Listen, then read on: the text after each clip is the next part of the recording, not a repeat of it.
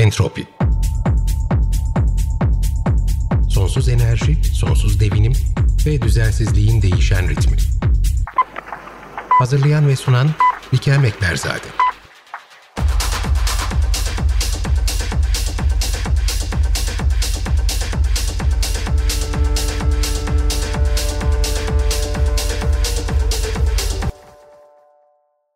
Sevgili Sedat Hocam hoş geldiniz. Entropi'de ilk defalar bir beşeri coğrafyacıyı ağırlıyoruz. Konuğumuz Profesör Sedat Avcı. İstanbul Üniversitesi Edebiyat Fakültesi Coğrafya Bölümü öğretim görevlisi ve sizin uzmanlık alanınızda aslında ekonomik faaliyetler ama deprem ve nüfus üzerine de kapsamlı çalışmalarınız var. Hatta yayından önce de konuşuyorduk. Dört tane ana makale var. Bunlardan bir tanesi 1995'te yayınlanmış. Geri kalanları da 2011'e kadar ki bir süre içerisinde peyderpey yayınlanmış makaleler işte Türkiye'deki şehirlerin afetlerle daha çok depremle olan ve buradaki şehirlerin nüfus yoğunluğunun afetler ve depremle olan ilişkilerini anlatan makaleler bunlar. 1993'te Türkiye'deki şehirlerin nüfusuyla ilgili bir makaleniz var. 2005'te de programda önce konuştuğumuz gibi bunu depremle ilişkilendirip yeni bir makaleye dönüştürüyorsunuz. Şimdi burada biz aslında bugün tam olarak bunları konuşacağız. Yani hem Türkiye'nin nüfusunu, e, şehri, kırsalı ama bununla birlikte son yaşadığımız 10 ili de etkileyen e, Suriye'ye kadar uzanan ve çok ciddi anlamda yıkıma sebep olan peş peşe gerçekleşen bir deprem ve deprem sonrasında gelen artçı şokların yarattığı yıkım ve bununla birlikte can kaybı ve bütün bunların perspektifinden de şehirler, şehirlerin üzerlerinde yer aldığı fay hatları, bu şehirler neden buralarda kurulmuş? Ama bunlar tabii ki sadece modern Türkiye'ye mal edilmiş yaşam alanları değil çok eski mesela Hatay çok eski çağlara giden yaşam alanları. Fakat buradaki nüfusun yoğunluğunun artması bütün bu ilişkiler biz aslında bugün biraz buradan sizle birlikte konuşacağız ve sizden bizimle dinleyicilerimizle paylaşmanızı istediğim şey de aslında tam olarak bu sizin önceki dört makalenize sığdırdığınız ve daha fazlasıyla birlikte Türkiye'deki nüfusun dağılımı, bu nüfusun dağılımının pay hatları ile beraber nasıl ilintili olduğu, doğal afetlerle birlikte nasıl ilintili olduğu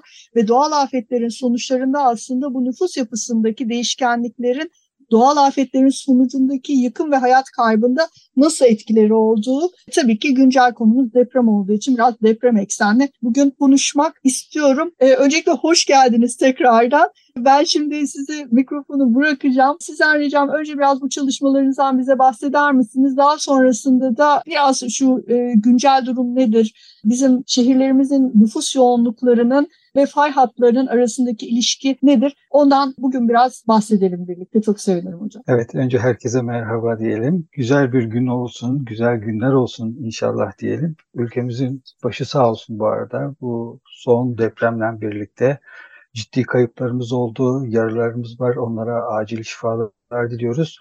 Ve esasında deprem olup bittikten sonra bazı şeyler yeniden gündeme geliyor. Şimdi orada Burada bir sürü insanın psikolojik desteğe ihtiyacı var, travması var, onların giderilmesi lazım.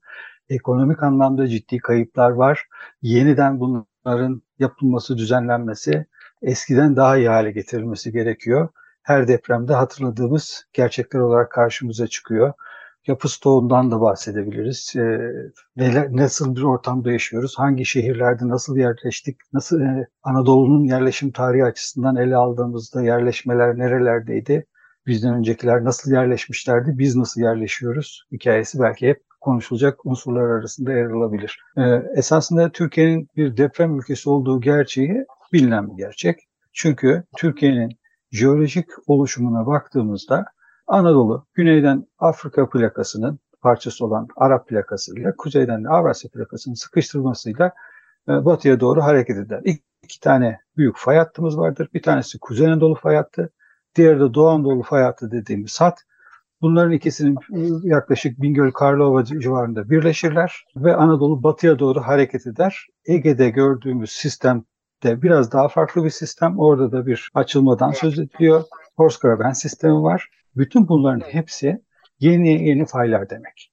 Ama bu fayların hepsi günümüzün fayları değil. Bir kısmı eskiden oluşmuş, varlıklarını devam ettiren, bir kısmı diri faylar olarak karşımıza çıkan faylar. Ve gerek Kahramanmaraş depreminde gerek bir önceki İzmir depreminde hep farklı sistemdeki fayların nasıl hareket ettiğini ve bunun sonuçlarının ne olduğunu gördük, yaşadık. Türkiye'de deprem farkındalığı sadece bu günümüze ait has özel bir durum değil. Çok geçmişte de bununla ilgili çeşitli bilgiler var, tedbirler alınmaya çalışılmış. Özellikle e, Cumhuriyet döneminde e, ilk kez 1945 yılında Bakanlar Kurulu kararıyla Türkiye deprem bölgeleri haritası üretiliyor. Bu harita 1963 ve 72 yıllarında o zamana kadar gelişen bilgilerin, deneyimlerin sonucunda yenileniyor. Yeni bir harita oluşturuluyor 1972 yılında. Daha sonra 1993'te de Ortadoğu Teknik Üniversitesi İnşaat Bölümü öğretim üyeleri tarafından bir proje kapsamında Türkiye'nin deprem tehlikesi haritası oluşturuluyor. Bunu Bayındırlık ve İskan Bakanlığı Afet İşleri Genel Müdürlüğü Deprem Araştırma Dairesi'ndeki çalışanlarla, e, danışmanlıklar yapanlarla birlikte bir harita oluşturuyorlar. Uzunca bir süre bu harita kullanılıyor. 1996 e, tarihinde yürürlüğe giriyor ve bu haritada en önemli özelliklerinden bir tanesi e, işte %90 güvenilirlik seviyesinde 475 yıllık eş ivme değerleri esas alınarak hazırlanmış olan bir şeyden bahsediyoruz. Bu haritada yani 1996'da hazırlanan haritada Türkiye'nin yaklaşık %42'si birinci derecede, %24'ü ikinci derecede, %18'de 3. derecede deprem bölgesinin içinde kalıyor. %12'si 4. derece, %4'ü 5. derece olmak üzere tanımlanan bir deprem haritamız vardı. Fakat bu haritadaki bilgiler de biraz problemli olmaya başladı ve 2019 tarihinde söz konusu harita yürürlükten kaldırıldı. Çünkü bu haritaların hazırlanması sadece önemli değil. Aynı zamanda bu haritalar binalarla ilgili, depremle ilgili alınacak olan tedbirlerde esas oluşturan metinler. Yani siz buna göre binayı yapmak zorundasınız. Buna göre özelliklerini temin etmek zorundasınız. Peki biz deprem haritalarını çıkartıyoruz. Ağırlıklı olarak eş ivme eğrisinden faydalanıyoruz. Yani depremdeki harekete bağlı olarak saniyede ne kadar hareket etmiş olabildiğini düşünerek bir hesaplama yapıyoruz. Eski haritada birinci derecede, ikinci derece, üçüncü derecede deprem bölgesi diye tanımladığımız beş tane deprem bölgesi var. Bu harita alınan, yapılan yeni bilgilerle güncellenme ihtiyacı hissedildi ve yeni bir harita hazırlandı. Yeni harita e, hazırlanan harita 2018 e, tarihinde resmi gazetede yayınlandı. 18 Mart 2018'de. 1-1-2019 tarihinden itibaren de yürürlüğe girdi. Bu yeni haritada eskisi gibi 5 tane birinci derece deprem bölgesi, ikinci derece deprem bölgesi diye bölgeden bahsetmiyoruz. Birinci bölge, ikinci bölge, üçüncü bölge ve dördüncü bölge diye yeni kavramlar çıktı. Eski haritada güçlüden düşüğe doğru giderken bu sefer tersine döndü. En düşükten güçlüye doğru giden bir isimlendirme oldu. Ee, biraz kafa karıştırdı ama harita temelde çok büyük değişiklikler yok. İki haritayı yan yana koyduğunuzda yine riskin yüksek olduğu yerler hemen hemen aynı riskin en yüksek olduğu yerler 2, 3 ve 4. bölgeler diye tanımlanan e, bölgeler olarak karşımıza çıkıyor yeni haritanın sistemine göre. Hocam bir parantez açayım orada. Şimdi burada e, bu bahsettiğiniz haritalar aslında Türkiye'deki deprem riskini ortaya çıkartan haritalar. Biz evet. bunlara baktığımız zaman hangi bölgelerin risk olarak diğerinden daha fazla ya da e, daha aşağıda olduğunu görebiliyoruz ama aynı zamanda bir de sizin çalışmalarınızda altını çizdiğiniz bir şey var. Deprem riskinin yüksek olduğu yerlerdeki nüfus yoğunlaşmasını aslında siz dikkat çekiyorsunuz. Bu tam olarak neden kaynaklanıyor? Şimdi esasında şöyle söyleyebiliriz. Türkiye'deki yerleşmelerin nerede gerçekleştiğini ve konumları nasıl olduğunu ve bunların gelişenlerinin hangi özelliklere göre, göre geliştiğini düşünecek olursak sorunuzun belki de temel cevabı orada. Uygun bir yerleşmenin oluşması için temelde biz nispeten daha düz bir alanı tercih ediyoruz. İşte eğimli arazilere gitmemeye çalışıyoruz.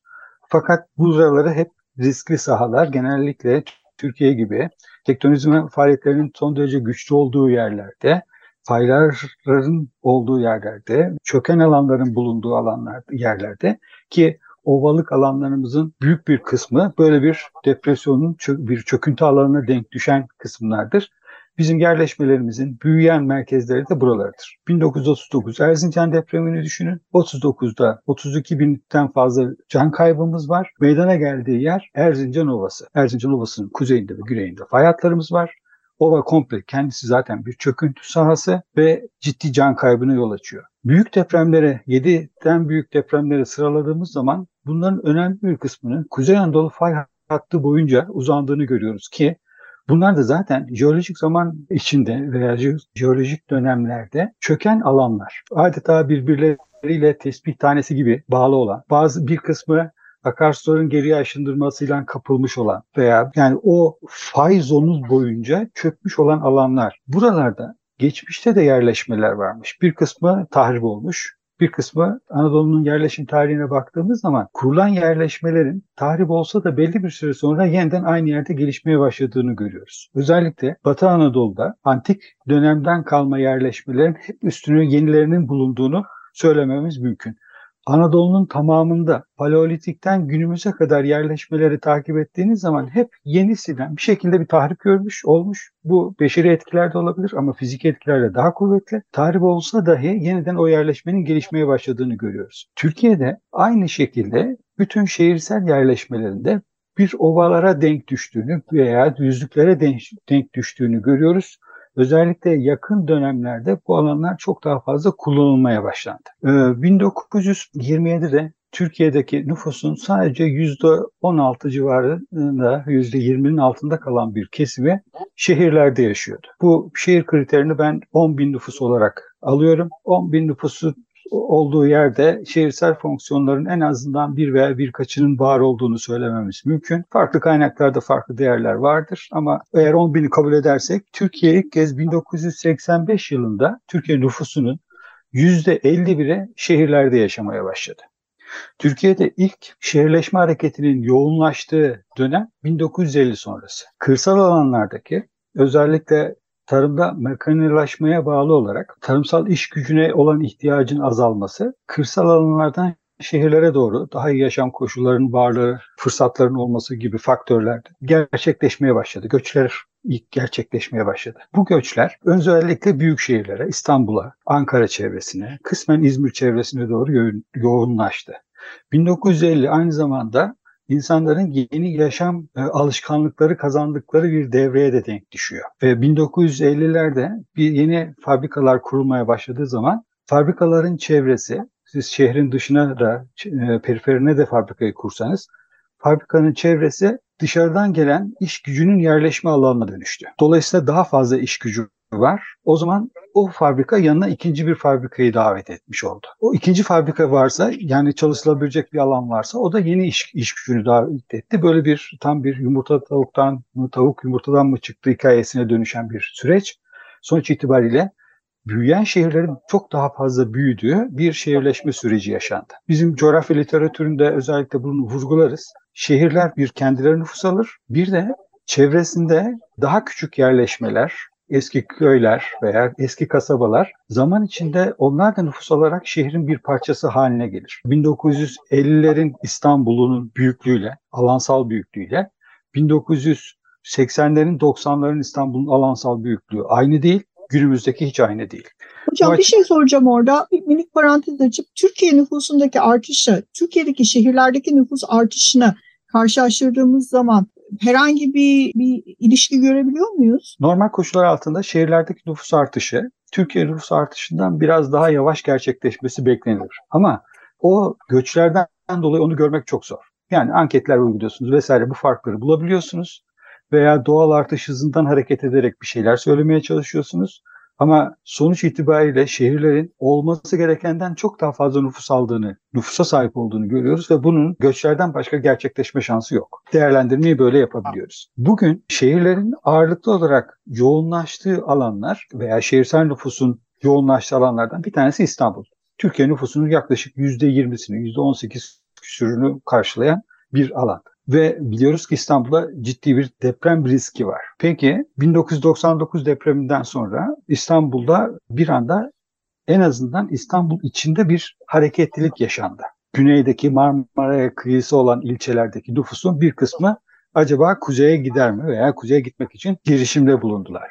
Fakat zaman içinde gördük ki kuzeye gidenlerin bir kısmı geriye döndüğü gibi kuzeye gidenlerin yerine dışarıdan gelenler güneye yerleşti. O da bize şunu gösteriyor. İstanbul'un nüfusu deprem riskine rağmen, yapı stoğundaki problemlere rağmen nasıl yaşayacağız? Her, hepimizin kafasında bu sorular var.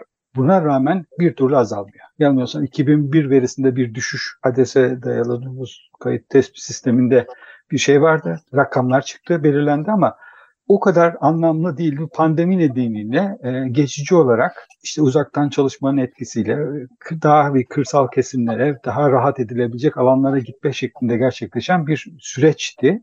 E, günümüzde yine İstanbul yeniden nüfuslanmaya başladı. Böyle bir e, yeni bir süreç daha yaşıyoruz gibi geliyor bana. Sonuçta Türkiye'de şu anda bildiğimiz 2022 verilerine göre birinci derece deprem bölgesinde 37,5 milyon insan yaşıyor. İkinci derece deprem bölgesinde de 23 milyona yakın bir insan var. Birinci derece deprem bölgesindeki yaşayan nüfus, nüfusun toplam nüfusunun %44,2'sini, ikinci derece deprem bölgesinde yaşayan nüfusta %27,1'ini veriyor. Şimdi bu bahsettiğim 2019'dan önceki tasnife göre yapılan veri. 2019'dan itibaren uygulanan deprem bölgelendirmesinde riski en yüksek olan yerlerdeki nüfus dahi şu anda Türkiye toplam nüfusunun %66'sından daha fazlasını meydana getiriyor.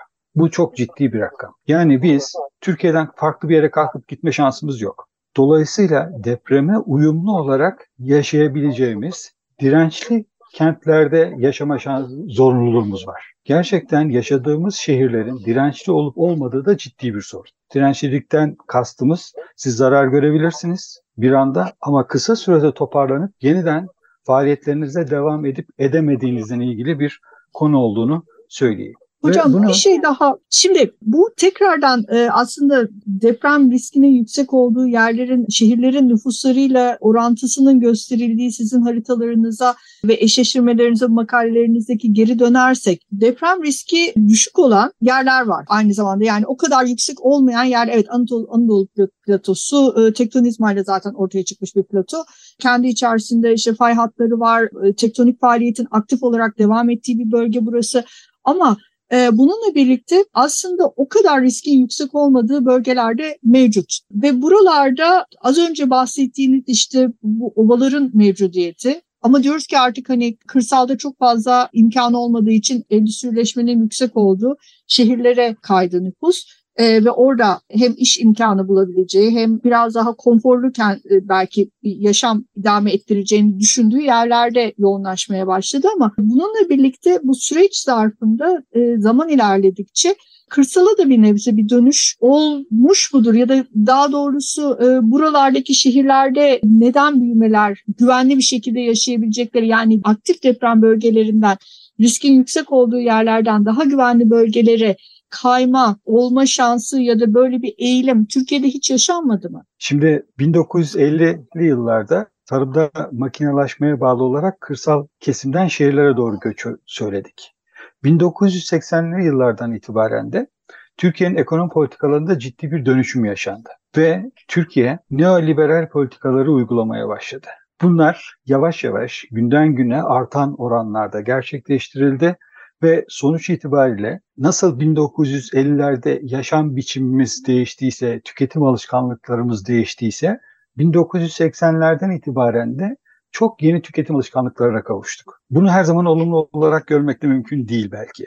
Artık herhangi bir şeyi tamire gitmek yerine yenisini almayı tercih ediyoruz. Herhangi bir şeyi tamir için tamirciye götürdüğünüzde parçayı komple değiştiriyor. Herhangi bir şeyi onarmaya kalkışmıyor.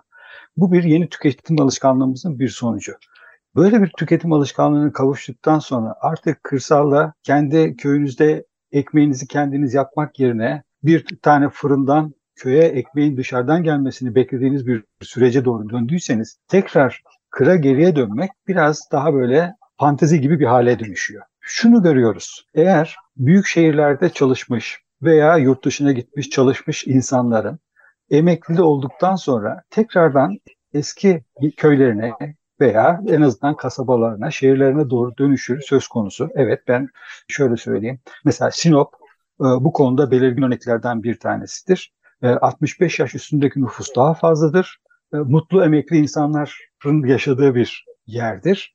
Düzenli bir geliri vardır. Çevreye göre küçük bir alandır. Büyük şehirlerin kargaşasından uzaktır. Küçük bir alandır derken onu vurgulamaya çalıştım. Beklentilerinizi çok daha kolay karşılayabilirsiniz o zaman kırsal kesime doğru gidiş söz konusu olabiliyor. Hemen hemen İstanbul'da yaşayan herkesin hayallerinden bir tanesi Ege'de bir köyde domates yetiştirmek emekli olduktan sonra bu hayal belki hala hayal olarak kalmak durumunda kalacak ama gelecekte insanların köylere doğru e, e, yönelmelerindeki bir faktör gibi gözüküyor. Pandemi döneminde biraz önce de söyledim. E, kısmen turistik bölgelerde, kısmen kendi yerleşmelerinde veya köylerinde doğru bir gidiş oldu. Ama bu sürekli bir hale gelir mi? Orası biraz soru işaretli diye düşünüyorum. O zaman hocam ben size söylediklerinizden şunu anlıyorum. Aslında bizim bu 10 ilde yaşadığımız bütün bu felaketin bilançosu çok fazla tek yani tabii ki tektonizmayla direkt bağlantılı olsa da bu aslında ekonomi ve ekonomik politikalarla da ilgili bir tablo bizim bugün baktığımız ve hayır, belki de tamamen ekonomi ve ekonomik politikalarla ilgili baktığımız bir tablo. Değil mi? Buradaki şehirleşmenin cinsi işte köylerin e, mahalle haline gelmesi ve şehirlere bağlanması, oradaki bütün bunlar da belki bunun e, yapı taşlarından bir tanesi ve bu tarz hani şehirleşme kültüründeki genişleme odaklı değişim öyle söyleyeyim. Bizim bugünkü afetlere karşı olan kırılganlığımızı nasıl etkiliyor? Şimdi şöyle söyleyeyim. Ben esasında bizim şehir nüfusumuz artıyor, şehirlerin nüfusu artıyor ama biz şehirleşmiyoruz. Biraz önce sizin söylediğiniz mahalleleşme hikayesi de bir oradan kaynaklanıyor. İdari olarak siz hizmeti daha kolay götürebilmek adına belli tedbirler alıyorsunuz. Büyükşehir yasasıyla birlikte biz birçok ili tek bir şehir gibi düşünmeye başladık. Ama bunu İstanbul'da dahi düşünemezsiniz. Şimdi İstanbul'un bir yalı köyü var. Bir kıyı köyüdür. Kıyıda da yer alır. Ee, gerçek anlamda günde 3 tane 4 tane otobüs seferi vardır. İstanbul Büyükşehir Belediyesi'nin otobüsü gider. Ama kendi ekonomik faaliyetlerini orada sürdürmeye çalışır. İşte orada bir e, cam madeni çıkar, onunla ilgili çalışmalar yapılır, o kadar. Kırsal hayat orada devam ediyordur. Veya Zerzavatçı köyde veya Mahmut Şevket Paşa'da vesaire. Şimdi bu köyleri siz doğrudan doğruya şehir nüfusunun içine almış olmakla burası şehir olmadı. Samsun'un büyük şehir yaptığınız zaman oradaki köyleri şehir yapmadınız. Şanlıurfa'da keza böyle. Şimdi ben bu sizinle bu konuşma için biraz dersimi çalışayım dedim. Ee, daha farklı bir tablo hazırlayayım dedim. Hemen hemen bir 10 günden beri kafa patlattığım bir konuydu. Ama mahalle bazına girip eski köylerle mahalleyi uyumlandırmak lazım ki kırsal kesimi çıkartabilelim. Biz ona şehir demişiz, şehir nüfusunun içine dahil etmişiz ama orası şehir değil. Yaşam biçimi olarak da şehir değil. Bizim şehirlerimizde esasında Doğu Anadolu'daki şehirlere baktığınız zaman 1950'li yıllarda, 1960'lı yıllarda sanayi tesislerinin geliştiği yerlerdir şeker fabrikaları, gen fabrikaları, kombinalar vesairelerin olduğu kesimler veya dokuma fabrikalarının olduğu kesimler şehir nüfusun gerçekten şehirsel yaşamın olduğu yerler olarak karşımıza çıkar ve bu fabrikaların en temel özelliği bunlar sosyal fabrikalardır. Bulunduğu sahadaki çevresine kültürel olarak belli özellikler katmak için kurulmuş tesislerdir ve örnek tesisler olarak geçer. Ama biz ne 1980 öncesinde ne 1980 sonrasında bu tesislerin yanına özel sektörün yeni tesis kurmasını çok gerçekleştiremedik. Hiç yok demiyorum. Sakın yanlış anlaşılmasın. Tabii ki özel sektörün ciddi yatırımları da var. Ama beklenen düzeyde olmadığı için insanların karnı bulundukları yerde doymadığı sürece büyük şehirlere doğru göç ediyor. O zaman bizim yapmamız gereken öncelikle insanları bulunduğu yerde karnını doyuracak tedbir almak. Bunun için tarımsal faaliyette çalışanları düşünebilirsiniz. Ee, üretim yapacak. Peki o zaman o üretilen ürünü işleyecek bir sanayi, tarıma dayalı sanayi tesisini kurmanız lazım bu şekilde istihdam yaratmanız lazım ki o insanlar oradan hareket etmesinler, göçler olmasın. Ama bunların hepsi çok ciddi e, ekonomi politikaları gerektirdiğini, bunu uygulayacak irade gerektirdiğini, bizim politikalarımızda da esasında problem yok. Planlarımızda, programlarımızda da problem yok ama iradede biraz problem olduğunu söylemek yerinde olur diye düşünürüm. Çok teşekkür ederim Sedat Hocam. Sizinle konuşacak çok yani benim sormak istediğim çok soru var. Ee, konuşmamız gereken çok konu var. Umarım Entropy'nin ilerleyen bölümlerinde tekrar bize konuk olursunuz. Bugün paylaştığınız her şey için çok teşekkür ederim. Gerçekten düşünmemiz gereken, yapmamız gereken daha çok iş var. Ee, bunları e, konuştuğumuz zaman da aslında bunların ne kadar farklı alanlara taştığını, ne kadar farklı alanları da ilgilendirdiğini görüyoruz. Yani burada sadece deprem bölgesinde depreme dayanıklı konut yapmakla bitmiyor iş. Bu Bunda aslında çok farklı boyutları var. Ee, onlardan bir tanesinde e, bugün burada sizinle ele alma şansımız oldu. Çok teşekkür ederim katıldığınız için. İlerleyen bölümlerde görüşmek üzere efendim. Ben teşekkür ederim. Ee, iyi günler diyorum. İyi yayınlar.